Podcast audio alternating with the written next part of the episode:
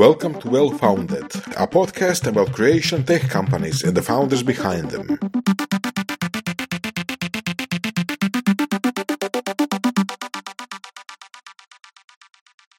Dobar dan, dobar dan, dragi slušatelji.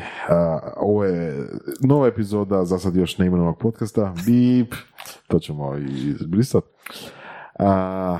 Dobar dan, danas je sa nama Božidar Pavlović.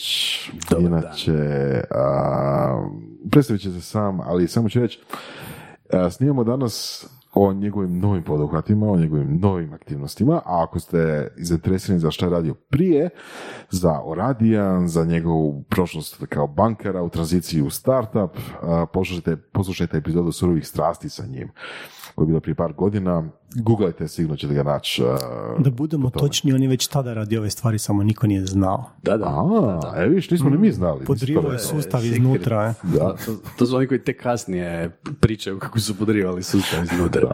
Ali ako ti sad pričate, Da. Da. Pa evo, a, što si to točno radio? Što sam to radio dok sam podrivao sustav iznutra, misliš? Da.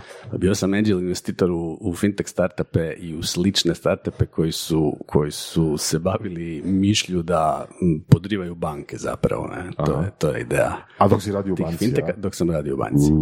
E, To, to nije bila direktna konkurencija, mislim ja sam ulagao u nekakve manje firme, recimo takozvani Revolut, jedna od tih manjih firmi, to je jedna mala investicija koja je bila, koja je bila se pokazala jako dobrom, ali to je razlog m, za to je bilo, m, je bio taj što sam znao šta bi sve Revolut mogao napraviti, s obzirom da sam bio u payment industriji i vidio sam šta sve fali a Revolut je tek sad zapravo postao nekakva direktna konkurencija bankama. Evo, baš danas čitam u novinama da su navodno dozvolili da se i plaće primaju preko Revoluta, pa ko preživi pričat će. Opa, to je već Bing, veliki bing. progres. čing čing, Da. Cash. Neću reći u kojim novinama, reći ću samo jučernji list. Nećemo, nećemo reklamirati. Nećemo reklamirati. A kako uopće postaneš investitor u Revolut? Oni su šta imali ono crowdfunding ovoga? Da, kako to je, je to da, izgledalo? crowdfunding, crowdfunding kampanja na Sidersu, jedna je bila i na, kako se ova druga, eh, crowd, on, CrowdStrike, mislim, ili tako nekako se zovu. Eh, Na tu nisam mogao ući jer nisam bio državljanin UK-a. To je bilo samo otvoreno za državljane zloglasnog UK-a. Međutim, eh, Siders je bio otvoren svima, ali je bio nekakav limit ulaganja. To su naravno nekakva zbilja, ono, sitna ulaganja. Ja sam čisto htio... Što je sitno? Ajde, samo Sitno, kažemo. sitno je tisuću eura. Mislim, nadam se da nisam zazvučao jako bahato sad s ovim. Ne, ne, ne, samo obzirom da- informativno, samo informativno. Da, to je, to je nekakvo sitno, ja mislim iz moje neke perspektive, sitno ulaganje i zapravo mm, jako je lijepo vidjeti iz prve ruke i naučiti mm, o ulaganjima u zanimljive kompanije i, i vidjeti kako one izvještavaju male, to su dakle, dakle vrlo mali mikrodioničari. Da, Ne? E, To je jako lijepo raditi sa nekim iznosima za koje nećeš baš, ono, mira ćeš spavati čak i da ih izgubiš, recimo to tako. Ne? S tim da sam ja za Revolut bio dosta siguran da će napraviti to što su napravili sad. Ti ćeš da mirno spavati, žena? Žena zna isto za to, naravno. Žena uvijek zna za sve moje, za sve moje investicije, ovaj, tako da to je naravno zajednički, to nisu moje investicije, to su zajedničke investicije. Zajedničke bračne stečevine. Ja sam ići sa ženom išao u razred A, to je to veza. Neću spomenuti koju majicu imaš. Tako. i nosim majicu koju sam kupio na crowdfunding platformi, na kampanji od, od, od bukse koju ona vodila, a Božidar je dizajnirao, da sam prvo sad saznao. O, da. A da, volim tu majicu Eto, mali, mali svijet. Da, mi smo sela. Kako uopće naći Revolut? Ono? Šta, šta te točno to zapalilo kod Revoluta? Je? A Zašto ja sam Revolut dosta rano otkrio e, i to, to je bilo još u ono doba, ne znam, tamo negdje mm, 2015. 16. E, još sam prije čak možda 2014. Um, radio sam za banku, ali kak sam radio uh, u kartičnom poslovanju, tako u, naravno u branši točno znaš šta se dešava gdje na svijetu i onda se pojavio taj nekakav mali interesantni uh, izazivač u, u, u Engleskoj koji je rekao svi možete dobiti moje kartice. Išao sam na neku konferenciju u Money 2020 u Amsterdamu gdje su oni dijelili actually su dijelili da, svoje da, da, da. fizičke kartice Bez imena. plastike, bez imena, bez, totalno anonimizirane Imam ja jednu doma. što je, što je u banci u, u, u tom načinu razmišljanja bilo ono great no no kao to se ne može Da, A mislim, zašto su oni mogli? ne može se until somebody makes it, ne. Onda, onda se odjednom sve može. Odjednom se A može. čekaj, a ne može zbog AML-a ili... Ma ne, AML je, mm, AML je važna stvar deklarativna, ali AML uh, anti-money laundry za one koji, koji ovaj, slušaju. ne znaju ovaj koji, jezik koji ne kriptičan. znaju, da, da, da, koji ne znaju troslovne skraćenice. Anti-money laundry je ona bankovna izmišljotina koja dokazano je po znanstvenim, postoje znanstveni radovi koji kažu da je AML 99% neučinkovit. Pa, security theater, jel? Upravo tako. Upravo je tako, ali to je sad isto koji GDPR glavna isprika za sve. Da. Kao AML, because of AML.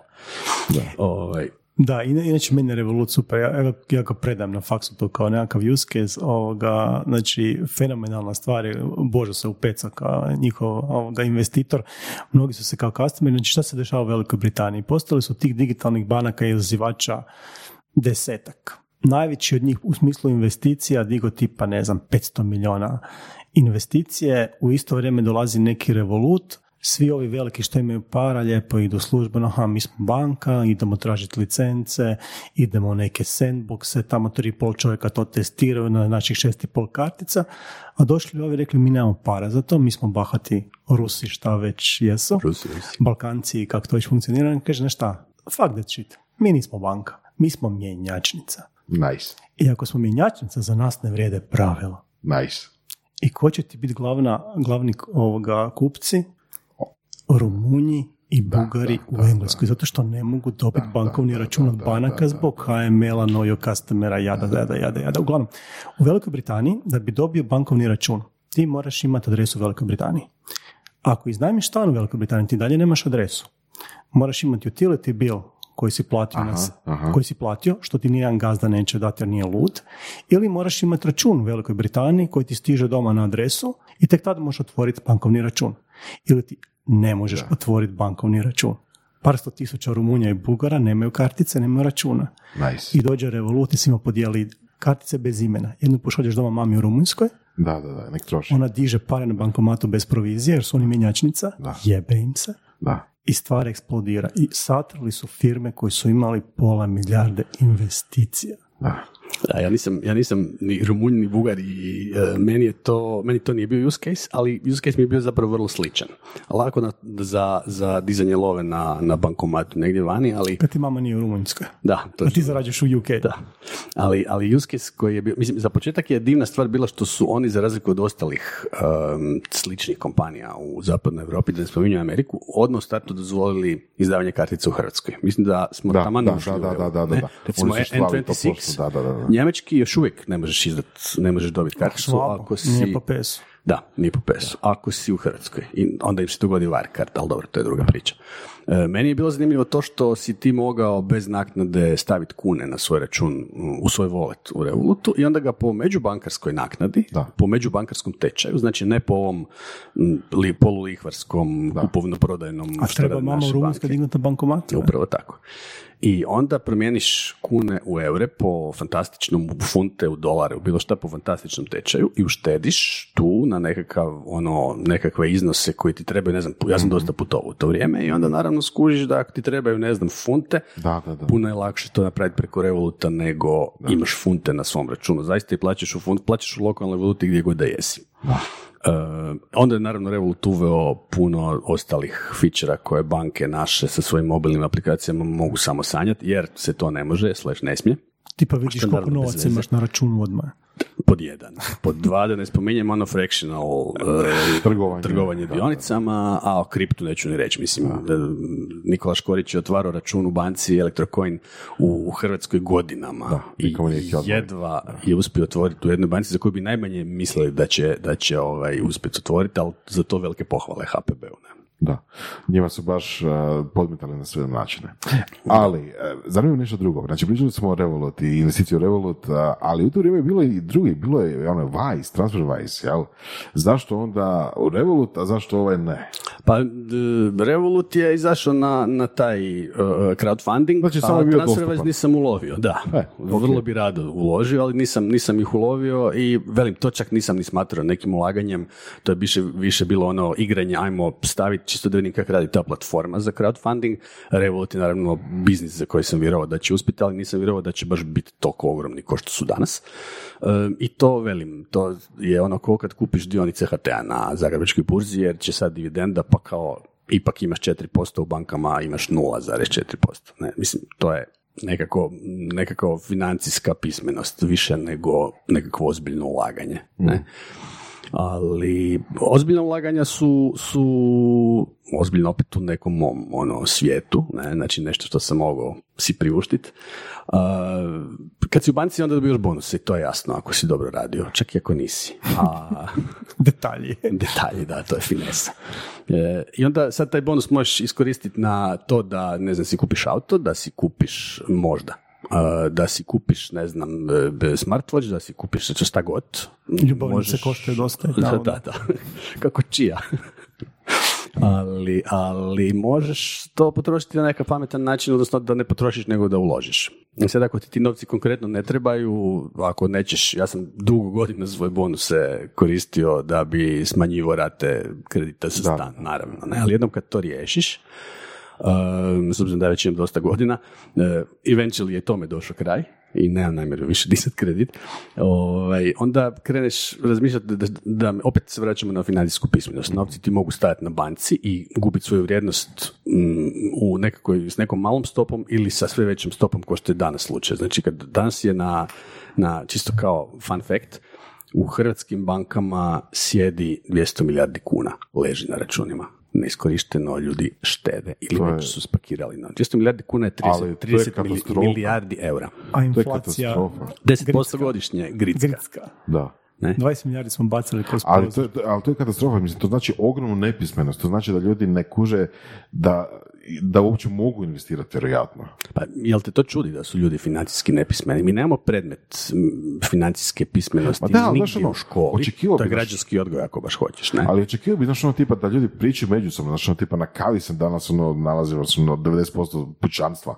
A, A ljudi pričaju međusobno na način ko što komentiraju na Facebooku. Mislim, to je sve ono, e, znaš kaj, imam tu super jedan t- t- token u koji ću, coin u koji ću uložiti. Mislim, to nije financijska pismenost, to je fear of missing out. To je, mislim, imali smo veliki problemi kad je bio krah burze, ljudi su dizali kredite da bi se zaduživali na burzi jer su mislili da, će to trajati vječito.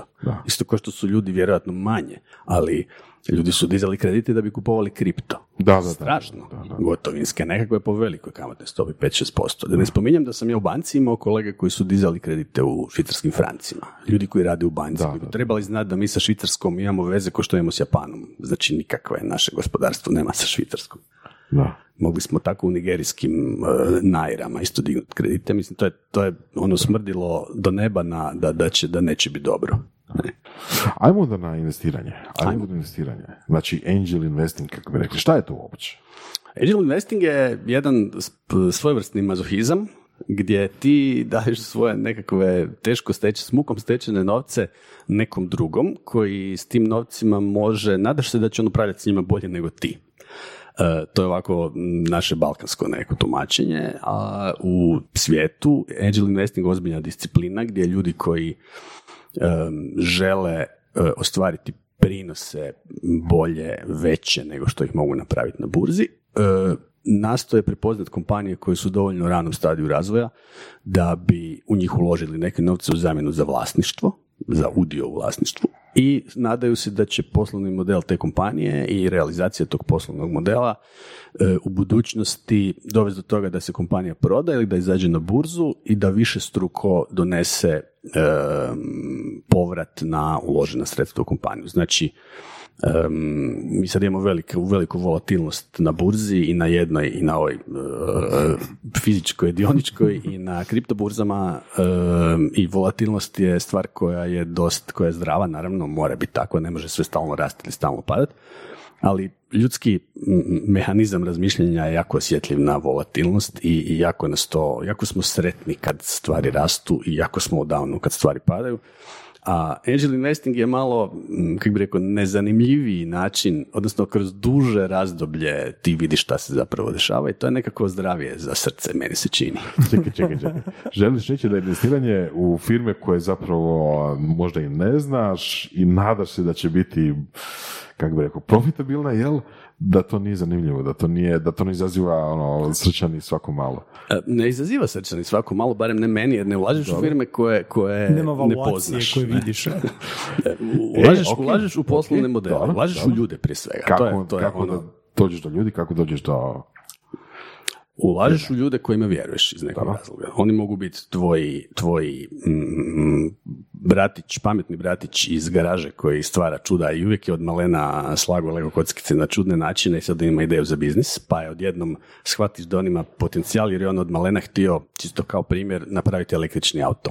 I nikomu nije vjerovao. I dan danas mu ne vjeruju. A čovjek je napravio električni auto koji je mm najbolji na svijetu. Čisto kao primjer. Ne? Znači, ulažeš u, u, u ljude koji, koji su ti blizu, koje vidiš svaki dan i koji imaju nekakav integritet. Ulažeš u prijatelje kojima opet vjeruješ, kojima, kojima, za koje znaš da imaju opet poslovni integritet. E, ulažeš u, u, u, u biznise koje poznaš, kojima vjeruješ e, da imaju veliki potencijal rasta i razvoja, recimo, ne znam, artificial intelligence, pa onda kad se to sklopi još i sa, sa prijateljem koji ti vodi takav biznis idealno, kojem vjeruješ, ne, e, ulažeš u, u, u, u ljude koji ti odgovaraju, pa čak i da imaju startup u koji, koji, kojem ne znaš ništa kao poslovni model njihov, bavi se nečim čisto desetim, što je totalno, ali naprosto vjeruješ da taj čovjek ima taj neki passion, ideju i viziju i želju i, i da mu se sije cakle oči kad priča o tome svemu. I onda mu daš novce zato što mu hoćeš pomoć, a ako dobiješ natrag to isto za tri godine, who cares, nema veze. Znači, često nije, često nije glavni driver povrat od 50, 100, dva puta. Ne, često je driver, nekad i napraviš nešto za ljude oko sebe, za zajednicu, za, ne znam, community, šta god. Evo, meni je bilo zanimljivo, nisi ni spomenuo ovoga, valuacije, razumijevanje previše biznis modela.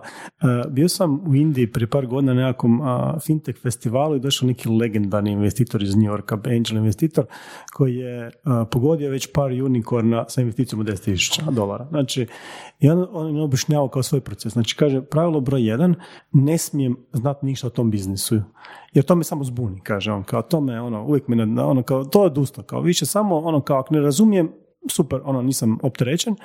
I druga stvar, on kaže, ja saslušam čovjeka, ne moram ga znati, ne moram biti prijatelj ništa, ali ja, ono, na, na feelingu čovjeku ulažem. I čovjek je par puta unikorne pogodio, znači ono što mi smatramo rimcom infobipom, on takvih nekoliko nađe sjedeći u New Yorku, a u New Yorku toga ima ono koliko hoćeš. Ne? Zanimljiva priča i, i u jednom drugom slučaju ljudi su trigger. Ljudi su nekako ono, u ono što se ulaže, jel da? Sigurno su ljudi trigger. To, to, je, to je užasno, užasno važno i to je ono prvo što, što gledaš. Međutim, čisto da se, da se vratim na tvoju, mhm. tvoju ovaj, pričicu, to su ljudi koji se profesionalno bave angel investingom. Ne, to su ljudi koji sigurno svoju prvu lovu nisu zaradili kroz angel investing, nego ljudi koji su, to je ono ona stara, stara priča kao kad su pitali super uspješnog čovjeka kao kak je uspio, pa je rekao, ne znam, kupio sam e, e, pile na placu, pa sam onda njega mijenjao kad je naraslo za kozu, pa za, ne znam, kamion jabuka, pa nešto i onda mi je umro dede i stavio mi je 10 miliona, ne? E, tako sam uspio. Znači, tu moraš imati nekakvo, nekakav, uh, nekakav background, da, li, da li se to se kod nas kaže kad je neko hranjen zlatnom žlicom, ne? Onda ti lako biti angel investor kad imaš lovu, ali angel investor ovako kako sam ja radio, kako dobar dio ljudi u Hrvatskoj, mislim, dobar dio angel investora radi na taj način, da. E, rade nešto svoje, ali onda dio svoje nekakve zarade, profita, bonusa, štednje, kako mi to zvali, ulaže negdje zato što vrlo vjerojatno, naravno u ljude najvažnije, ali ja recimo konkretno ja volim znati nešto o biznisu jer i, i, i kad uložim u nekakvu kompaniju, a nisam ih uložio puno da se razumijemo, recimo 7-8 nije puno. Ne, za naše prilike je puno, ali za svjetske prilike to svjetske prilike je to, da, tako. Mislim, upoznao sam ja Angel Investora, tipa, ne znam, dok je bio Amerikanac, mislim, koji je rekao, evo sad, ne znam, ove godine planiram 50 u 50. firmu uložiti. Jel? Da, to je više način razmišljanja VC-eva. Ne? Znači, VC fondovi, venture capital fondovi, fondovi rizičnog kapitala ulože u 100 firmi i onda se nadaju da će jedna ili dvije uspjeti i nadoknaditi sve gubitke koje je ostalih 98 napravilo. To je, kako bi rekao, strukturirani način ulaganja u, u startupe rizičnog, zato se zove ali zato kažem, ovo tu 7-8 je odnosno na svjetski nekakav ono domet. A pa vrlo malo, da. Ali velim, zato što ja to radim amaterski. Ali opet, kad god ulažem uz iznimku Revoluta kojima zapravo ne mogu puno pomoć, osim što, osim što kad su bili mali sam ih reklamirao sa svojim prijateljima. Pomogu sam im sa svojim transakcijama. Pomogu sam im sa transakcijama, tako je, i ono učim od njih. U sve biznise u koje sam uložio, u sve startupe koje sam uložio, imam sva sreća priliku pomoć na razne načine. Dakle, savjetom, svojim, svojom mrežom poznanstava, strateškim nekakvim ono, bivanjem tu kad se, kad se razgovara o strategiji, naprosto razgovorom, e, hiringom ljudi. E, ima puno načina, a to je ono što opet startupi zovu smart money. Znači, to nije lova koju su uzeli od banker, to totalno nije smart money, čak da pače. E, čak i neki fondovi naši nemaju, nažalost. E, mislim, fondovi koji se kreću u ove regiji nemaju često taj mentalitet smart money nego evo ti lova, javi se kad Mislim to pravilo, ne iznimka. jedna velika uspješna priča, pogotovo zadnjih dana je ono top, top, top orka. Ti si bio jedan od ljudi koji su tamo ne samo investirali, nego na ono skupio sindikat znači brojne druge investitore da investiraju nešto što niko nije razumio šta oni rade.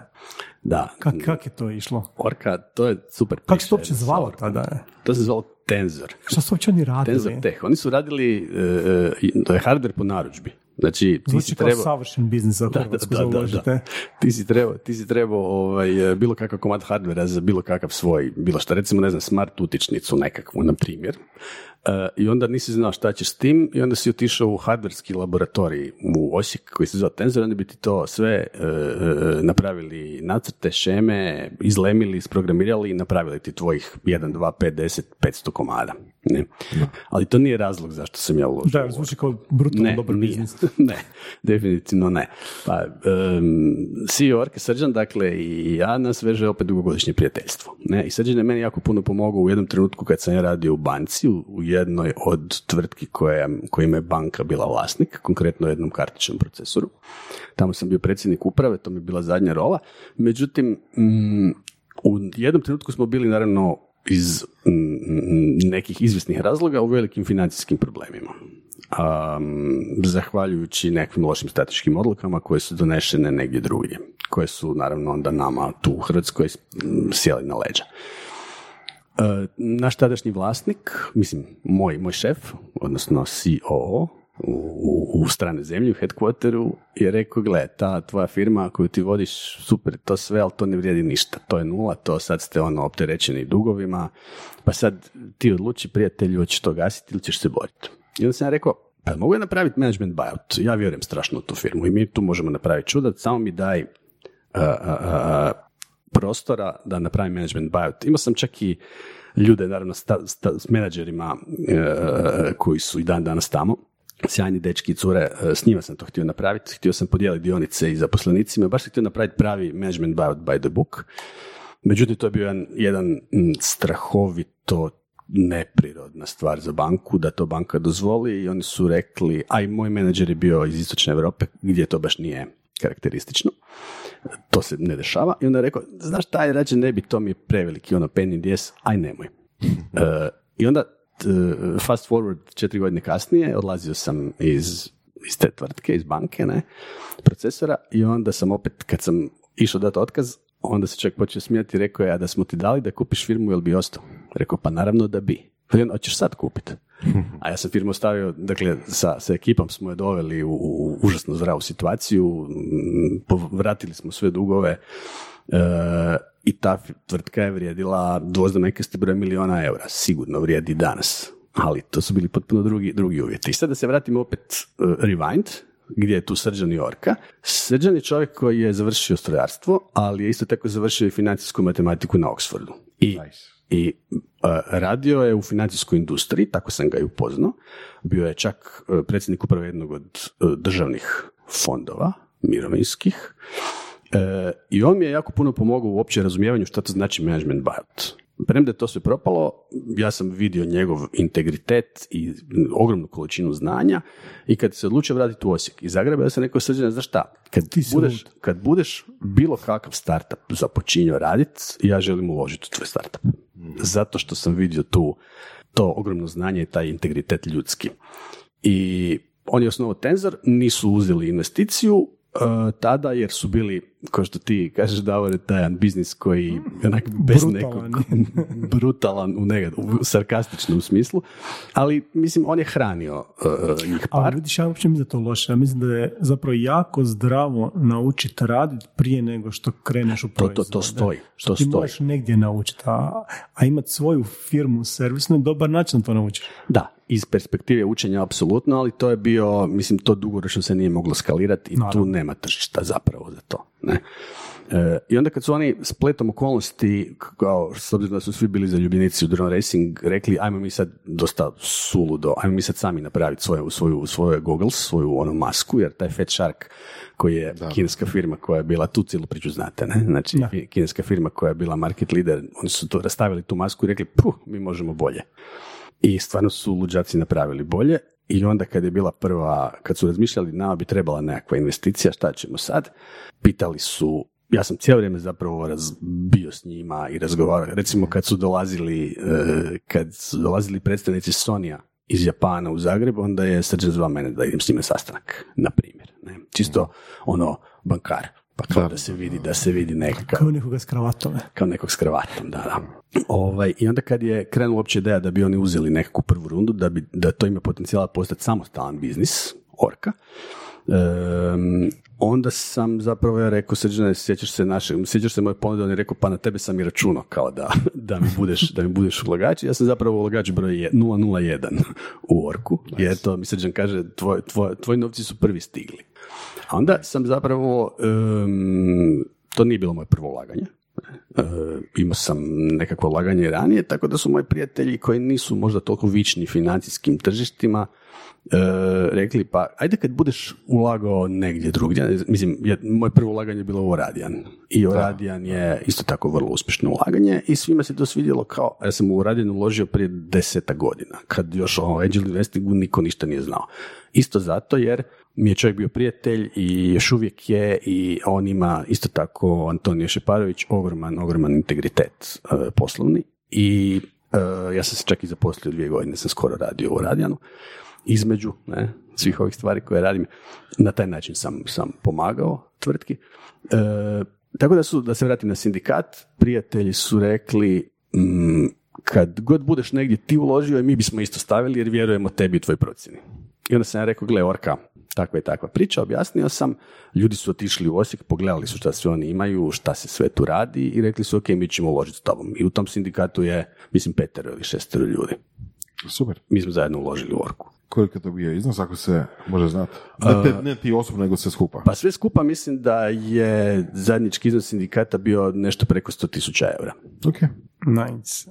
Mislim, S, to tim, je... s time da je ono što je Orka još usput razvijala dok razvijala Gagglese i imala servisni biznis, oni su imali nekakav onaj uređaj za, ne znam, neki polumedicinski, a šta, s čim su ušli u Londonu, startup bootcamp, ja mislim.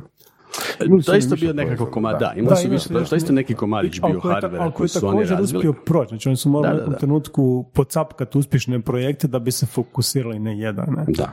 Ali dobro, to je sad fokus. mislim, To, što ja, to što ja znam. O tom će puno bolje pričat Srđan ili Ivan iz Orke ili netko, tako da bolje da Što je najbolje, ja sam s njima bio baš u to vrijeme kad su oni počeli razvijati taj, a, te gogolse, kad su imali ono nulti prototip.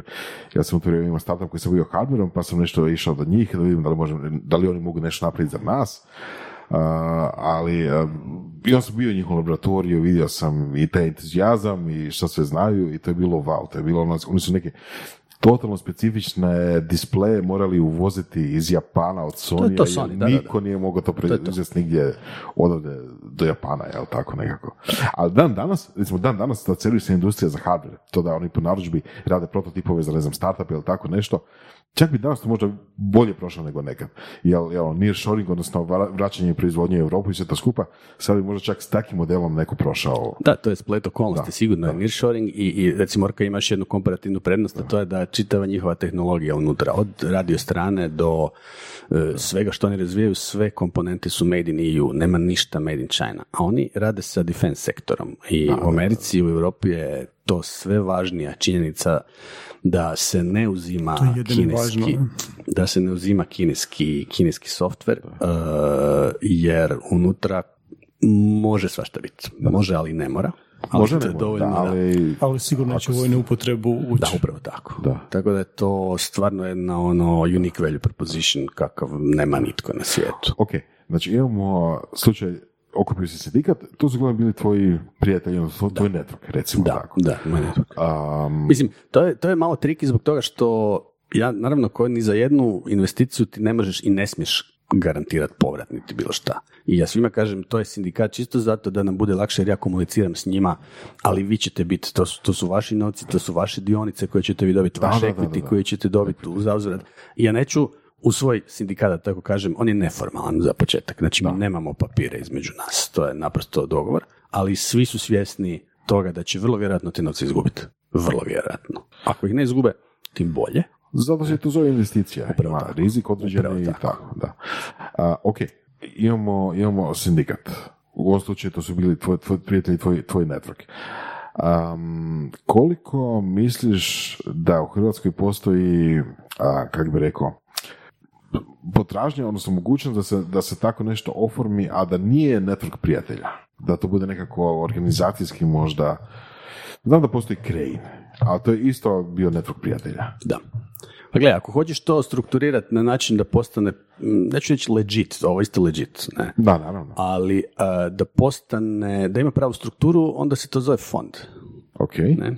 Onda ti napraviš fond, a to postoji procedura koja ni najmanje nije trivialna. Recimo, mi Da, to sad- je za drugi par mi sad otvaramo, ali mislim, to ti je najbolje, ne, jer e, e, neformalni sindikat ne želiš da ti uđe bilo ko u neformalni sindikat, ipak moraš, ljudi te moraju poznavati. A onda em, tu isto oko, oko toga ima dosta posla zapravo i, i komunikacije koju ti zapravo odrađuješ u ime startupa kroz svoj sindikat. Znači ne moraju ljudi iz sindikata, nekih je 20, pitat startup za sve moguće ideje, ali ima svakih ljudi. Svi, ne znam, ljudi koji nekad ulažu u sindikat su vrlo konzervativni i onda traže gomilu papira, gomilu reporta, gomilu Uvjerenja trendova, uvjerenja, biznis planova, svašta.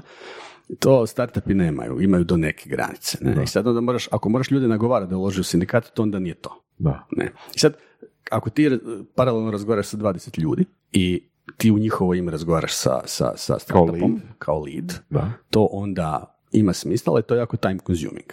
I ako hoćeš to raditi profesionalno, onda ti je bolje da osnuješ fond i da kroz fond prikupljaš uplate u fond i kažeš evo sad ja ulažem u x različitih startupa, to je moja struktura fonda.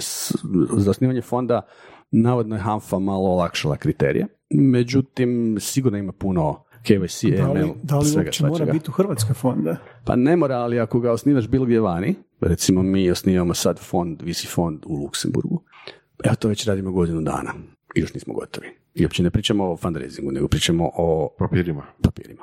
To stvarno moraju znati. Mislim, to su dokumenti, ok, Luksemburg je najviši standard e, europski za osnivanje fondova. Ali to su dokumenti standard? od sto najgori.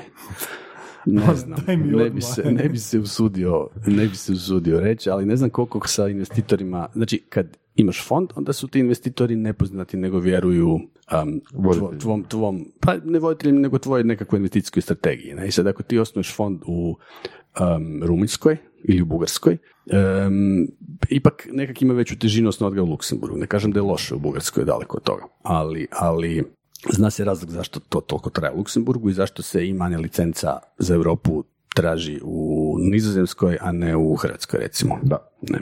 A koja je strategija? Šta ti misliš ono, za, za, za Hrvatsku? Koja je strategija investiranja najprimjerenija?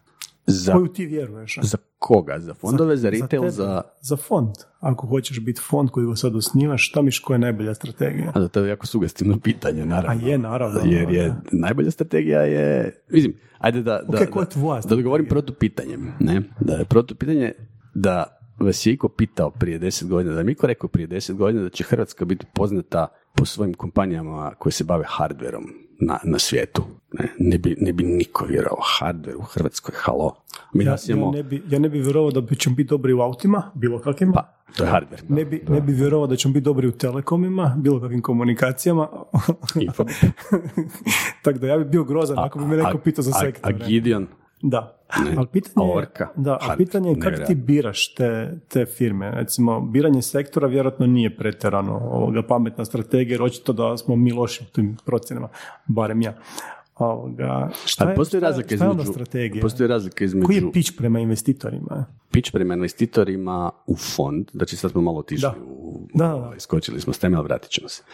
E, pitch prema investitorima je taj da mm, mi znamo sigurno prepoznat e, šta je na tržištu, koja, koja tvrtka, u koju tvrtku vrijedi uložiti, zato što znamo, zato što razumijemo Evo ja kao inženjer dosta dobro mogu reći da razumijem ove tehnološke startupe i čim se bave i šta su im komparativne prednosti. E, važni su nam founderi i važno nam je na koji način im možemo pomoći. U, Da li vam je bitna valuacija? pa do neke mjere naravno da je bitna, ali uopće nije presudna. Ja bi radije uložio zbog, zbog reputacije nego zbog valuacije, da budem Da, jer ja sam baš, pitam namjerno ovo pitanje, jer sam baš slušao jedan pitch za investitore prije neki dan, doslovno, a, gdje je pitch bio fonda uložite u nas zato što ćemo mi naći najniže valuacije u Hrvatskoj. To nije point. To, po mom sudu to uopće nije point. Ja bih volio Ajmo više zašto. da moj fond uloži u tvrtke koje imaju, mislim, ja bi više da mi imamo od 100 pokušaja da imamo 90, 90 povrata, 90 uspješnih izlaza po dva puta ono što smo uložili, nego da imamo jednog unikorna i da ih 99 propadne. Iskreno. Da li ćeš imati tu slobodu a, odlučivanja, mislim, ponašanja na taj način kad te pritisnu shareholderi, stakeholderi? Pa nema tu, šer- to su investitori, to su part, limited partners, ne? Znači to nisu tipični Znači oni su limited. oni su limited. Znači mi imamo isključivo pravo odlučivanja u šta ćemo uložiti. Znači mi se moramo dogovoriti, znači mi partneri u fondu. Postoji neki investment committee zapravo u kojem ćemo biti mi i koji će odlučivati kamo ćemo uložiti. I tu će naravno biti e, gomila faktora i valuacija će biti jedan od faktora, ali nikako ne presudan. Nikako se nećemo pičati na način, e mi ćemo iscijediti startup. Nije point iscijediti startup. Point je dati im smart money koji će im pomoći, koji će im biti odskočna daska da oni naprave nešto m, sa svojim proizvodom slash uslugom e, e, na svijetu. Znači da se skaliraju i da izađu na globalno tržište. To je ideja. Ajmo li pričati čisto o mehanici, zašto, a, zašto malo evaluacija nije dobra, odnosno za kog nije dobra? Mislim, ok, ja znam svoju stranu priče, a, je li startup uvijek founderi startupa, da kažem, traže velike evaluacije, visijevi traže male evaluacije. Da, to je uvijek natezanje, ne? ali to je stvar, neću reći burze, nego e, to To je je trgovanja više. trgovanje. Da, trgovanje. da. Jer startup nema, nema inherentnu vrijednost. Da, ajmo reći, e, to, to, to, ajmo reći zašto je to tako. Pa zato što, mislim, inherentna vrijednost je vrlo jasno za kompanije koje su etablirane. Inherentna vrijednost se vidi kroz e, ono što se zove enterprise value. Enterprise value se računa na razne načine, ali vrlo ono, grubo gledaš e, RDG, m, dakle račun dobiti i gubitke, gledaš bilancu. To su dvije stvari iz kojih se onda naravno i dug i cash flow i bla, ne? Ali ja sam inženjer, nemojte, nemojte me uzeti za zlo kad o tome Discounted pričam. cash flow. Discounted cash flow, da. Em, ali vrlo se jasno može izračunati šta je enterprise value. I onda ćemo reći, ok, naš enterprise value je x, naši revenue su y, pa ćemo onda uložiti temeljem nekakve multiple onda ćemo se dogovoriti oko valuacije koja može biti, ne znam, ovisno o sektoru 3 puta, 5 puta, 7 puta, 10 puta EBITDA ili 10 puta revenue, i, odnosno prihodi ili već šta god. Ne. To je za etablirane kompanije. Međutim, startupi nemaju ništa od toga. Startupi često nemaju e, nikakvih prihoda. Ne. Znači, ako nemaju nikakvih prihoda, pod nekoj običnoj logici je evaluacija nula. I sad tu uskače ri- fondovi rizičnog kapitala. Rizični kapital kaže, ok, tebi jesu prihodi nula, ali imaš priču, imaš potencijal, imaš product market fit, imaš sve te neke stvari koje mi gledamo, imaš integritet foundera, imaš tim, imaš ljude koji znaju to što rade, mm, možda nisi first time founder, uh, imaš, imaš neko zaliđe u smislu edukacije, došao si, mm, radio si u nekoj firmi gdje si ostavio nekakvog traga na primjer. Ne. Možda si zašao s fakulteta, ali si dobio rektoru nagradu, šta znam. Ne. Postoji nešto, nešto intangible, nešto neopipljivo što će rizičnom kapitalu reći ovo ima šanse uspjeti. To je to. A onda naravno natezanje, e, mi ćemo biti nešto drugčiji, mi ćemo biti, em, znači taj fond u osnivanju, e, mi ćemo ulagati u growth kompanije, znači kompanije koje već imaju product market fit, koje imaju e, klijente, koji imaju prihode, koji imaju neke rezultate i trebaju im novci za, za, za odskok dalje. To kapitala u Hrvatskoj nema, nego dolaze um, fondovi iz Češke, iz Mađarske, iz Slovačke, iz Austrije, što je ok, ali mi imamo tu prednost, sad se vraćam na naš pitch investitorima, ne? mi imamo tu prednost da e, startup poput Orke, vrlo dobro znamo u Hrvatskoj tko je Orka. Ne? Ali u Češkoj je Orka jedna od 35 kompanija čiji pićevi stoje na stolu nekog Da, fonda. da, da. Ne? I taj fond može izabrati, ali i ne mora. A mi sa kapitalom koje ćemo privući primarno iz Hrvatske i Slovenije, iz regije i slično, ćemo uložiti u Orku jer mi jako dobro znamo ko je Orka. Ili, ne znam, Infobip, ili Da, da, da. Rimac. Svi znaju ko je Infobip i ko je Rimac i ko je Orka, ali ja vas uvjeravam da u Hrvatskoj postoji još barem 30 kompanija koje neću sad imenovat. Ima ih barem 20 u Srbiji, barem 10 u Sloveniji. Znači pričamo o 60 kompanija ovako iz glave, ne, koje su potpuno ispod radara, a imaju potencijal postati nova orka. Ne kažem novi Rimac i novi, novi Infobip. Ali neko će i to. Neko će i to. Unicorn je nešto drugo. Ali sam unicorn status je stvar prestiža, nebitno je. Ja bi jako rado volio uložiti u firmu koja ima stabilnih i zdravih 100 milijuna eura valuacije ili prihoda ili nešto. Ne? Znači ima takvih tvrtki koje se namjerno drže ispod radara, ali baš namjerno, hotimično. Pa Infobip je bio ispod radara. Info je bio ispod radara upravo tako, do prekjučer. Ne? Ali takve tvrtke ne mogu uzeti uh, uh, uh, obrtni kapital, ako baš hoćete da ga tak nazovemo, iz banke, jer banka traži kolateral, banka daje kredit, to je ono grozno zastarjeli način financiranja. Ne, banke su pričale da će osnovati svoj fond, bla. Ali to se ne dešava. O tom potom. Imamo mirovinske dogodi, fondove koji imaju užasno puno love, a nažalost smiju ulagati 90% svog portfelja moraju ulagati ili u obveznice ili u dionice listene na burzi, bilo koje. Tih 10% onda oni ulažu u svakakve druge stvari, I nisu stručni, naročito zato. nisu stručni, ne, baš su, vrlo, dosta su netransparentni, to nije neka sreća, ali mislim, evo, takvi su kakvi su. Ne?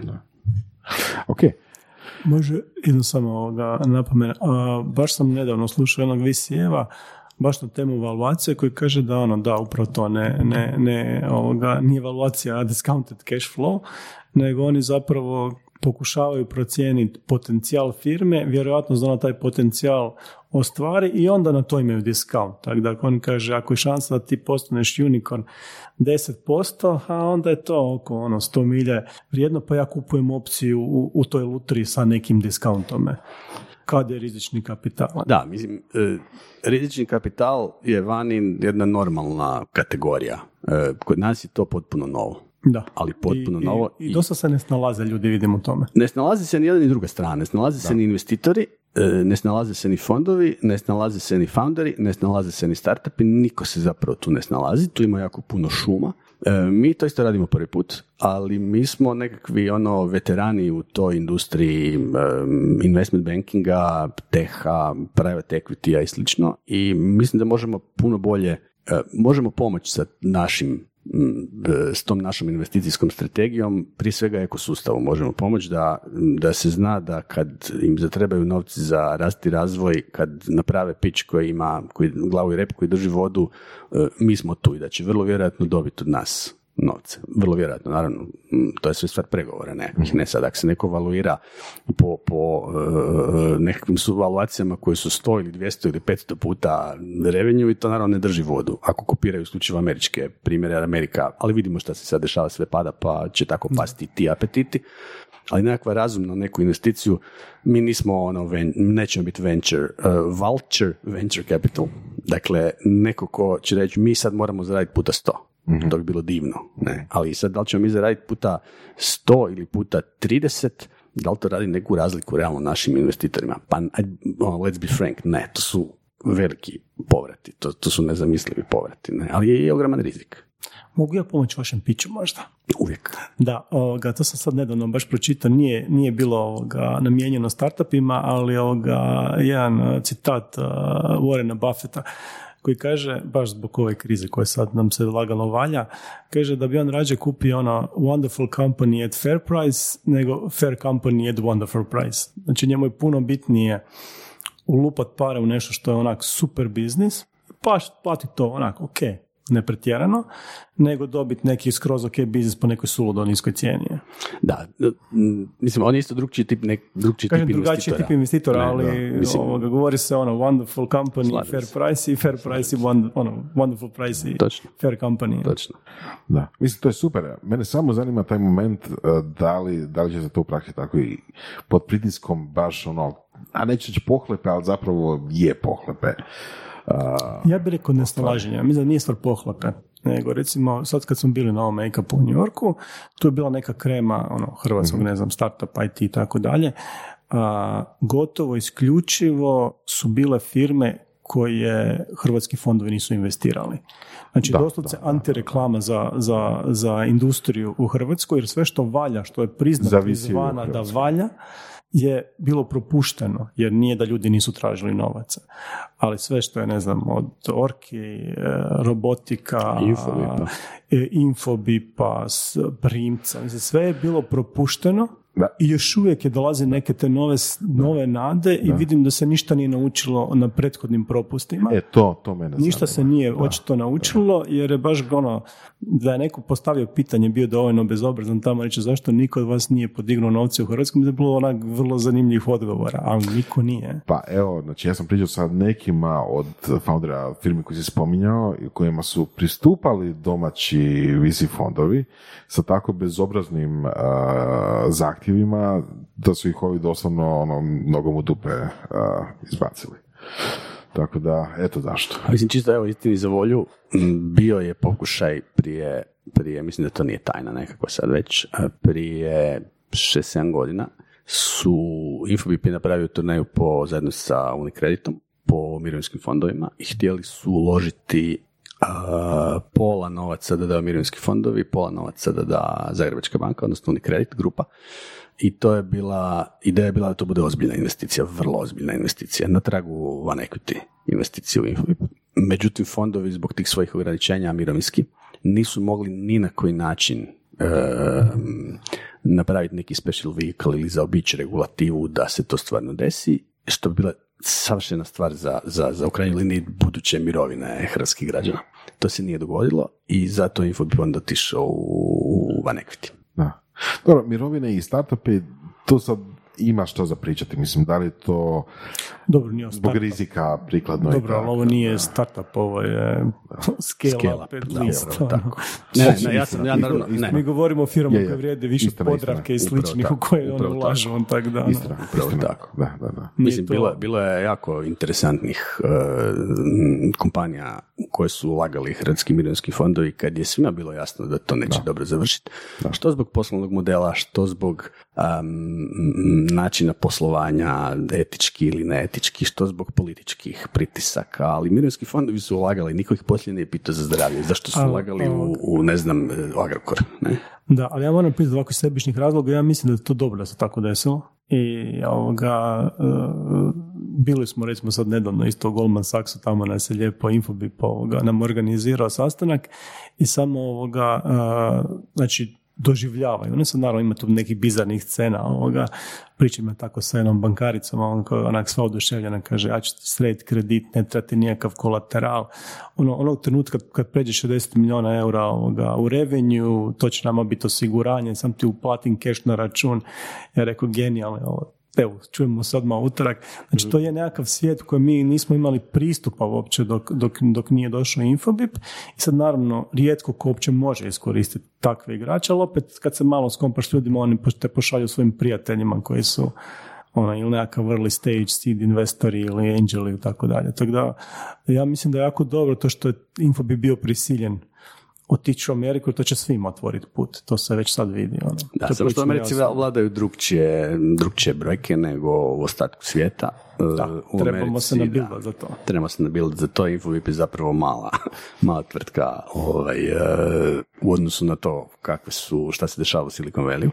Na stranu sad inherentna vrijednost, da li to stvarno je tako, ne, ali jedna od tvrtki za koju znam u Americi, koju neću imenovat, ali oni su na 4 milijuna eura revenue e, dobili valuaciju od 400 milijuna e, eura dolara, ne? Znači puta 100 na revenue. To je nezamislivo bilo gdje drugdje na svijetu. I to nije realno, ako mene pitate baš, ali to se u Americi dešava. tamo se razbacuju valuacija, možda će se sad to malo ispuhati, ja ne očekujem veliki dot-com crash kao što je bio tamo 2000-ih sad da se dogodi, ne, ne očekujem, jer je očiti velju koji se, koji, koji digitalizacija društva u cijelini donosi, ne, svima, to nije, mislim, tad je, e, firme koje su preživjele dot-com crash su danas ono dinosauri, ne, ne dinosauri, pardon, nego, nego ovaj, ogromne, ogromne firme, ono Google i Amazon i slično, ne. Tako da tamo je bilo puno magle. Sad ja mislim i manje magle. Evo, ja, ja sam slučajno bio u Silicon Valley za vrijeme ovoga tog kreša 2000, 2001. A, ono što sam ja najviše zapamtio cijele te priče, znači mi govorimo o ljudi koji su, ne znam, founderi, koji su imali egzite stotine miliona lijevo, desno si imao tamo, onda im padne imovina sa tipa, ne znam, 200 na 86 miliona i kak je naravno hrpa mojih frendova su ovi lokalni naši Balkanci, Hrvati, Srbi i tako dalje, oni najčešće tamo rade kao konobari. I ja znam sve konobarske priče. A, Las, o, ne, Los Gatose, najbogatije tamo mjesto, kaže, ono njima je se prepolovio promet u restoranu jer su likovi prestali naručivati salate uz glavna jela. Govorimo o ljudima koji imaju onak 100 milijuna ono, net value. Tako da psihološki bilo nevjerojatno vrijeme, ne zbog toga što znači ljudi koji su počeli štediti na salatama, a imaju ono ozbiljne pare i nekako ne vidim da se to sad dešava. Ono, psihologija ne, ono. A mislim da ne, ja mislim da je dalje e, ova regija i Europa en general, ali pogotovo ova regija, srednja, srednja istočna Europa, užasno podcijenjena i dalje. Užasno tu ima neotključene vrijednosti. Em, fali e, novaca investicija za rast i razvoj, ali evo i ovaj pet rumunjski je izašao na burzu, izaći će uskoro Infobip, e, ne znam, i bugarski Payhawk je postoji unicorn po valuaciji, ima toga sve više i više i bit će ih sve više i više. U Srbiji je fantastična kripto scena, mislim kripto isto neće nestati, da se razumijemo čak o, o, o kontrer. Em, tako da se... Nije ni internet ne Nije internet, 2000. upravo tako. Upravo A bilo je svačega, je. tako da mislim da, da, da ova, ova, ova, i ovo što si ti Ivane spomenuo, nearshoring, imamo tu strašno puno potencijala, ja vjerujem da ćemo mi na tom valu e, u idućih 5-6 godina se strahovi, strahovito profitirati. E, I to je dobro i za Hrvatsku jer nećemo više biti ovisni samo o turizmu. Ne. Privući ćemo, imam strašno puno, što je pokazala konferencija u New Yorku, strašno puno ljudi koji su naših porijekla otišli van, što m, druga ili treća generacija, a što prva generacija koja se realno, kako je Jan de Jong rekao, svi oni bi htjeli strašno raditi iz Dubrovnika i sa obale, ali eto sad su u New Yorku i to, ne, znači kompletno drugčiji, drugčiji imaju mindset, drugčiji pogled nego što to imamo mi. Znači ono što mi imamo, što uzimamo zdravo za gotovo, taking for granted je njima, kako bi bilo lijepo da radim sad iz Šibenika. Prekrasno. A mogu raditi. A ono ne sa prvo. 40 kata, ono, Mordora. Da, da, upravo tako. Gdje je sve užasno skupo i gdje je buka i gdje je, mislim, ja volim New York jako, ali ljepše je raditi Šibenika. A niste bio u Queensu, e? Yes. No dobro, o, kad smo kod nearshoringa, jedna vrlo zanimljiva i specifična stvar za Orku je a, razvoj čipova, hardvera, semikonduktor industrija. Znači, Europa je tu doslovce, od kad je Nokia otišla k vragu, dosta pala. Ne znam, Micro je bio nekakvi top 10, 9 i 10 semikonduktor prije nekakvih 20 godina, da onda samo klizi dole. A danas TSMC je ono apsolutni vladar industrije, na Tajvanu im je gdje je, svaka da, tvornica osim ove koje sad grade u Americi i pitanje je da li će oni uspjeti To je recimo kao da ti je tvornica u Kijevu. da, ono, kao pitanje je da li će oni uspjeti tu ekspertizu preseliti u Ameriku sad kad grade tvornice, da li je to neka nova šansa za ono Europu, jer očito ono, vrijeme da, znaš, ono, ne može ni Volkswagen izaći s trake ako ne preko ne napravi mikrokontroler, ono, neki najretardiraniji koji nije neka ono bleeding edge tehnologija. Ka, šta se tu dešava? Evo, ti imaš nekih insightova, vjerojatno, ono, A, više nego, nego mi je. Recimo, um, Hrvatska gospodarska komora je zajedno sa Orkom i sa nedavno osnovala udruženje za, um, to je zapravo nekakva ceh, cehovska udruga za mikroprocesore i sve što se zbira, znači tu su i Feri i Ferit i tvrtke koje se s tim bave, recimo i Applied Ceramics iz, iz, iz Siska. Uh, Mecertić uh, i Orka koje, koje to zanima iz više razloga. Prvo zato što je važno imati svoje mikroprocesore zapravo za, za, za, taj njihov, za tu njihovu nišu, a i zato što ne bave se samo oni jednom vrstom posla, nego su, imaju puno različitih niša koje se sve u konačnici spajaju u nekakav zajednički, zajedničku viziju i zajedničku ideju. Um, uglavnom to udruženje za mikroprocesore pri Hrvatskoj gospodarskoj komori i HGK sama po sebi je napravila fantastičan uspjeh nedavno prije par dana jer su uspjeli ugurati Hrvatsku u IPCEI. IPCEI je europski veliki projekt, to je Important Projects of Common European Interest. Ne, znači, to su paneuropski projekti, projekti na paneuropskoj razini koji su bitni za stratešku budućnost Europe tehnološku. Mi smo do sada imali jednu jedinu kompaniju u jednom od IPCI projekata i to je Rimac, Rimac automobili za automotiv, što je naravno pokazala investicija Europske komisije u Rimac, mm, strateška, ali uz Austriju, Njemačku, Francusku i Englesku, koje su u IPCI programu za mikroprocesore, e, tu je odnedavno i Hrvatska. I što je nevjerojatno. To je nevjerojatno. To je, to je ono uspjeh ne za prvu stranicu dnevnih novina, nego čak i za prvu stranicu Glorije. Da. ovaj, uh, I tu se isto stvari, to ono što sam rekao, stvari se dešavaju ispod radara i možda i bolje tako. Da pokažemo rezultate u pravom trenutku kao, kao taj naš community. Mislim, postoji i, i, i postoje, postoji jedan interesantan startup u Hrvatskoj koji je, koji je patentirao algoritam koji je bolji i brži od Googleovog. A ne Piše se puno, ne priča se puno o njemu. Davore, reci nam sad kontra pitanje, reci nam nešto o tome moguće, nemoj se sramiti. nije, od, nije ova emisija meni. ma, meni je fascinantno taj, taj semikonduktor scena, znači ono... Kako je preskočio? Na, preskočio, znači ja sam radio s semikonduktorima dosta i ono, znam koji je to biznis. A, recimo TSMC godišnje ulaže sada trenutno oko 30 milijardi dolara u nove tvornice, ono u, u, u CAPEX. Ono. A, stići ga ne može niko. Amerikanci bi rado dali 100 milijuna, milijardi, ne milijuna, da istignu, ali ne može, toliko je, toliko je trenutno velika prednost, a Europa nije ni blizu Amerike. Vrijednost, vrijednost čitavog tog IPCI projekta za, za semikonduktor Europa je obećala da će biti 143 milijarde eura, ali u odnosu na ove brojke koje ti, da, da bi krenuli, da, u odnosu na brojke koje spominješ, to je i dalje zanemarivo malo. Da, zato što ne znam. 143 milijarde eura je zanemarivo malo. Da, da je, u ovoj industriji. Znači, to nam govori o, o, o ono opsegu Da, je, Intel nije mogao pratiti korak. Intel nije mogao pratiti korak od kad su, mislim to je fascinantna priča tog TSMC-a koga zanima povijest ovoga računarstva, ono toplo preporučam.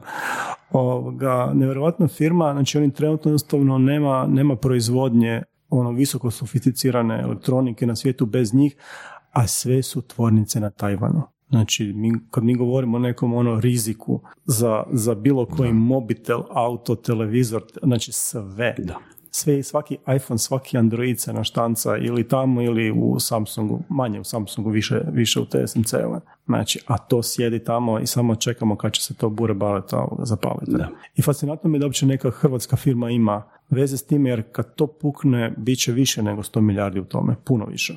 Da. Nadam se, nadam se da neće puknut, ali opet velika je stvar da smo se uspjeli upisati upisat na, na, na europsku mapu kroz to i da se Hrvatska konačno počne uh, uh, pozicionirati i kao zemlja unikorna i kao zemlja uh, dobre tehnologije, a ne samo kao zemlja sunca i mora. Ne? Na kraju krajeva znanja. Da mi je neko pričao prije deset godina da ćemo e, pa raditi električne automobile, imati globalne platforme za komunikaciju, ulaziti u semikonduktor industriju.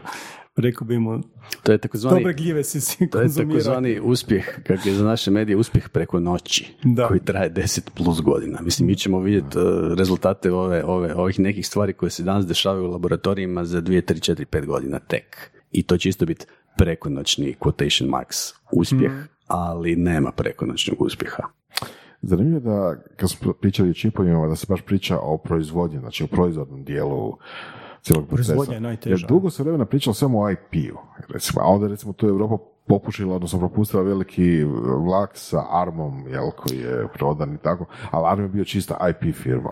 Ali to ja mislim da je problem Evropljana. Ja sam isto recimo, ja sam, ja sam čitao recimo kad su bile, kad je sad je nedavno je Nvidia, da malo zabrijemo, skroz ovoga, Nvidia koja vrijedi recimo nerd, veličine, ovoga, šta ono, nekih četvrtinjak, sad vrijedi oko 200, ja bih rekao, sad od zadnjih dana, recimo u tom piku je vrijedila oko 400 milijardi, imao cap, uh, Softbank je prodao ARM za 40, Danas apsolutno svaki mobitel i uređaj se vrti na armu i glavna, glavna kritika je bila Isuse Bože, sad su to Amerikanci kupili našu britansku firmu, sad će sve žive oderat i onda to više neće biti toliko jeftino. I rekao, ok, možda je malo i UK isto zaspu u tom socijalizmu, jer ne mora tvoj proizvod biti svima dostupan i najjeftiniji. Mislim, zato je vrijedi 10 puta manje od Nvidia. A Nvidia je to zgrabila, rekla Isuse Bože, ne mogu vjerovati samo 40 milijardi to plati. Da, da, da, mislim, on je bio kriminalno pocijenjen, mislim. Zato što ne žele naplaćivati koliko vrijede. Da, jer, jer žele biti svima dostupni za sitne pare. Kao šta će sad naši, ono, neće se više plaćati cent nego dva, ono. Pa nek plate i tri, ono. Ali to je posve kontra išla, mislim, meni to nije bilo jasno. To je bilo posve kontra nominalnoj politici da radi se IP, jeli, a onda kad imaš IP, onda ga pocijeniš. Da, da. Dok recimo Tajvan je išao, zašto je Tajvan krenuo sa, sa, sa proizvodnjom? Zato što nisu imali ništa drugo za raditi. Znači oni doslovce nisu imali ni inženjera, ni znanja, ni faksova, ničega. Oni su morali krenuti od proizvodnje jer su samo imali jeftini rad i onda im je došao lik koji je prethodno imao karijeru u TI-u i tako dalje, da ne pričam šest sati o tome previše. Ovoga, I oni su to radili iz nužde, ali oni su to nabildali na posao od 400 milijardi, znači jedan od glavnih komponenata od bilo kojeg iPhone danas, njihov procesor je jedna stvar je proizvodnja, 400 milijardi vrijedi TSMC, i druga stvar je šta točno IP stavljaš na njega, to je ARP40. Da. Ovo pricing, pricing power im je vjerojatno puta 10. Da. Ovako na grubo bi ja rekao. I sad opet, kad pričamo o ovome, ćemo za, za 5-6 godina se ovak naći i pričati kao ko bi mogao vjerovati da u Hrvatskoj postoji tvornica čipova ili nešto slično. Ali Um, to, ja bi vas, mislim da ne ispadne, da, je napraviš. da ne ispadne da je ovo, pa mislim, dobro, ali tu se vidi koji su novci Europske komisije. Zašto Hrvatska sad kroz Orku ne bi dobila takvu tvornicu koja već postoji, za kompon... mislim, već imamo Applied Ceramics, znači to je jedan dio mm. koji nam ulazi, imamo super uspješnu tvornicu u Sisku, ista takva jedna je u Americi. Da. Ne? Um, ja, meni to nije nerealno. Tako da ovo, ovo nije ono science fiction priča šta bi bilo kad bi bilo, ne, kibi davi. Da, Mislim, fascinantno e, kako su se poklopili i, karte. I postoji, da danas upravo apsolutno vjerujemo. Upravo tako. A ne samo, ne samo to, nego postoji, ovdje postoji tradicija. Jel, vi se, vi znate šta je DB800?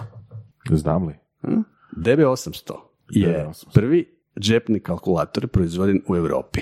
Ikad, Digitron Buje, 1971. E, da. Sad. Po kojem se svi od onda svi zovu Digitroni. Mislim, da, mi svi zovemo Digitron džepni kalkulator. To je prvi, prvi takav uređaj proizveden u Europi ikad. Jer do sad je bio, ne znam, znao, zato Texas... mene bljedo gledao kada kažem Digitron vanije. Eto. Da.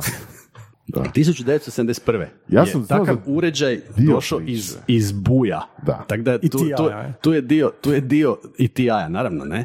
Ali tu je dio te tradicije Mislim, sad imamo unicorna iz, iz Digitron, bi tad Digitron buje tvornica bi tada bila unicorn. TI bio glavni, ne? bio jači od Intela i to se kasnije se desilo. I to u jednoj komunističkoj zemlji se dogodilo, da. ne? Polukomunističkoj, ajde. Tako da imamo tu nekakvu, nekakvu povijest na kojoj treba graditi. komunističke zemlje, da, da, da. da.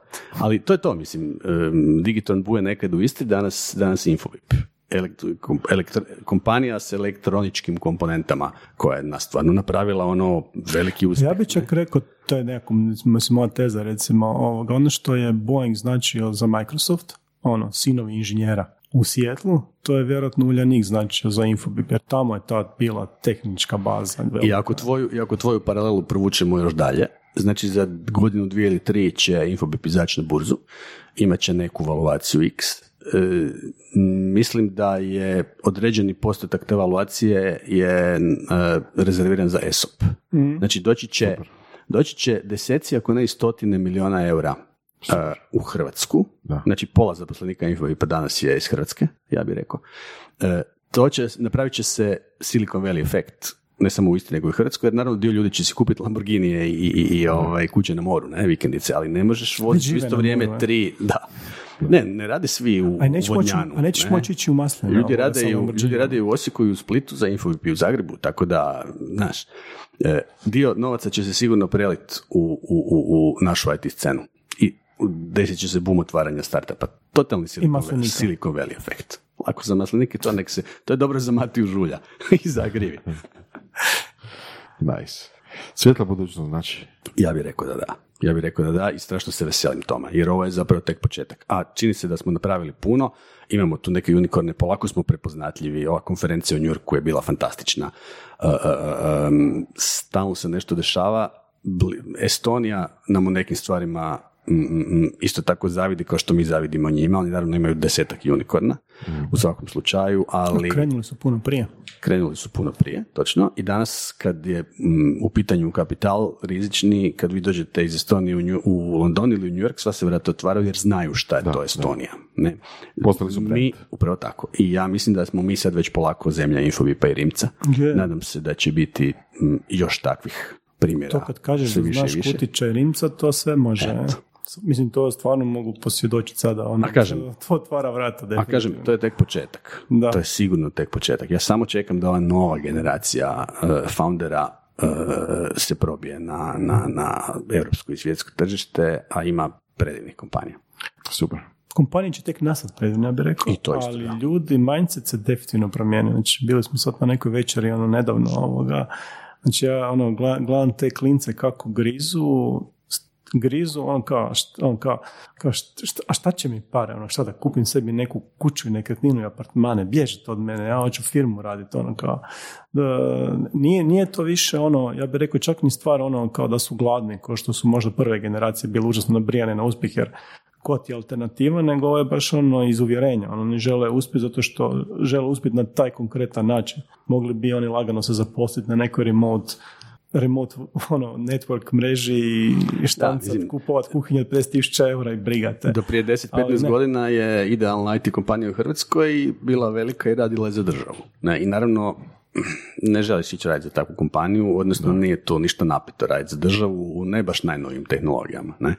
Danas su idealne kompanije koje su uzor, su Infobip i Rimac i Orka ako baš hoćeš i, i, i, i ne znam, još ima Gideon. desetak takvih. Naravno, Gideon je Grivi i, i Ima, ima. ima ih. Ne? U principu, Moramo da, razmišljati. ono, nastavno kao, 2010. Moramo ih nabrojati. Da, da. Kao što smo zaboravili, znam da ih je bilo 12, ono, kad sam ih 11 se tek sjetio. A zanimljiva stvar mi je ovoga što je a, Kutić sad prije neki dan isto pričao ovoga, baš u Njorku, kao specijalizacija po državama a, tu u bivšoj jugi, kao Slovenija je kripto, a, Srbija je za outsourcing, Hrvatska je startup. Znači, Da, mi smo da. postali ovoga, izvukli smo, ja bih rekao, najbolju kartu od svega toga. I to, I to bez nekih ono struktura, rekao bi Da, da, Johnny, to strukture, strukture ga dobro furaju, nas srećem strukture nisu furale i dobro je da je tako. Jako Ali u sve tri. Znači, te specijalizacije su se desile same od sebe. I ono što se još dešava, isto je važno za spomenut, je da je i akademija to prepoznala. Imate, znači, privatna sveučilišta, privatna veleučilišta, e, e, legitimna državna sveučilišta sve više i više uvode kolegije koji korespondiraju sa stvarnim svijetom. Imate kolegije iz artificial intelligence iz automotiva, iz svemirskih tehnologija, iz hardvera, iz mikroprocesora, semikona, ne? E, e, e, do, stalno zovu, Ti si ljubomoran, ne? imaju svoje, malo, Malo, čak ja, malo da. imam ja isto malo, Čak da. malo ja se da. sjećam svog fera i onak, Ja, rado bi ga zamijenio za ja bi današnji. citirao svoju kćer kad ja velim, ona je treća godina fera sad završava i kaže, "Mm, da, da, dobila sam pet iz svemirskih tehnologija. I kažem ja, i kažem ja, joj, di su, da su bar bile svemirske tehnologije kad sam ja studirao. Osnove elektrotehnike. A ona kaže, To je bilo još "E, dobro. kad si ti studirao nije još bilo ni svemira. Dobro ti je rekla, je. dobro si i prošao. Tako da stalno tu se nešto dešava, mislim, na fakultetima postoje inkubatori, fantastično, ne? Mm, Zovu, zovu stalno na, na gostujuća predavanja ljude iz industrije, konačno tu postoji nekakva, ne, ne, kak bi rekao, ne, ne uči se u prazno. nego čak, čak i u srednje škole sad, e, mislim, tu je puno napravio Bilo i Bakić sa bilo svojim, sa prije svojim tako, samo što je ovaj, industrija bila drugačija. Prije, si, prije su pet stipendija HEP-a bila ono vrhunac ovoga što si na feru mogao Sjeti postići. se, ti si, ti si tri godine mlađi od mene, ali si sigurno isto išao na praksu u prvom srednje ili drugom u, ne znam, e, Nikolu Teslu ili u Plivu ili tako negdje. Ne. Indu- nisi imao industrijsku se praksu sjetiti, negdje, ne ono, se šarafili smo nekakve. Ne mogu se toga To je ono što kažeš, industrijska praksa. Pripremali su nas za industriju. Nešto vjerojatno, ne mogu se sjetiti. e. Dobro, nešto malo se i program baš nastavni promijenio. Ono. Vidio sam kod nečakinje čak neki ono, stavili su jednu stranicu u knjizi, ne znam, priroda i društvo o, o poduzetništvu, to je pomak. Prije nije bila ni jedna. Da, to je bilo prosta riječ, e. privatnike. Privatnik, da. Da. Ali treba, treba financijska pismenost Ja u osnovne škole, ja radim srednje škole. privatnika, to znaš da nije dobro. Da, da. Pa mi smo, imali, mi smo imali period gdje je državna plaća bila veća od privatne. Mislim, o čem pričamo? a, Katastrofalno razdoblje je bilo. Da, a mislim to se, to se mijenja I, i djeca danas stvarno nemaju više želju s kojeg god fakulteta da izađu e, zaposliti se u državnoj upravi na sigurnom. Konačno. I ono dignu ručnu do penzije, jer to, to se jako dobro vidi čak i u bankama i u telekomima, već oni imaju strukturni problem nedostatka kadra. Da, da, da, Niko da. više ne želi ići raditi u banku. Banka više nema šta ponuditi. Nema novih tehnologija, hjerarhija je vrlo striktna, ne možeš napredovat. E, moraš ono... Plaćevi se nisu, nisu plaće više nisu konkurentni. konkurentne. Mislim, a, a, a ono softveri su stari po 30-40 godina, treba to neko, neko i održavati. Niko ne želi tamo ići raditi. U Telekomima je vrlo slično. Trebalo bi uvesti na feru, povijest računarstva za te. Kobol. Da, uče kobol, da, da. Fortrane. Bože, šta sam sve Pa, zaboravio? ako, ćemo, ako ćemo čisto ono, jel, a, kapitalistički, odnosno ponuda potražnje, pa da, da, mislim, to je. Priče, priče meni, ovoga, Vjeran Bušilić, inače legenda iz, iz Microsofta, inače iz, iz IT scene, ima u UK-u nekakva firma, ovoga, sve likovi, ono, 60-70 godina, voze isključivo Ferrarije, ovoga, Jer su i održava- programeri, I održavaju ovaj core sustav, jer samo oni to znaju istipkat. Tako da, ono, ima, ima, to, ima to svojih čarija. Zamisli sad dođeš ti sa 20 godina, pa će to tebe ulaga, to ti je ono, možeš imati ovoga, ono sigurno da će neko od 30 godina nešto radite. Odmah dobiš dva Porsche, Ferrari, šta god hoćeš. Da. Specijalizacija, baš ono, uska A specijalizacija. gle, novac čini čuda. Tako da me uopće ne bi čudilo da bi to bilo vrlo uspješno. Je. Ja sam se dugo vremena, još uvijek zapravo se, se mm, igram idejom da napravim startup u kojem bi zapošljavao isključivo ljude starije od 45. Jer oni danas na tržištu rada, ako nisu baš ono programeri, sve teže nalaze posao. Jer dolaze mladi koji sve znaju. Ne? Ma vraga znaju. Ali upravo tako, ja, ne? ja pišem kod, ja ti mogu reći da taj kod dosta ovo, klima Upravo tako. mlađim Znači, jako, jako puno ljudi zapravo naše generacije ima strahovito puno skillova koji su korisni u današnjem startup svijetu Mm. i, i, i njih uzeti za nekakve mentore. Bilo, za bilo šta, za financije. Mislim, poruka koju ja uvijek šaljem startupima je nađite si dobrog CFO-a što je prije moguće. To će vam strahovito puno pomoći.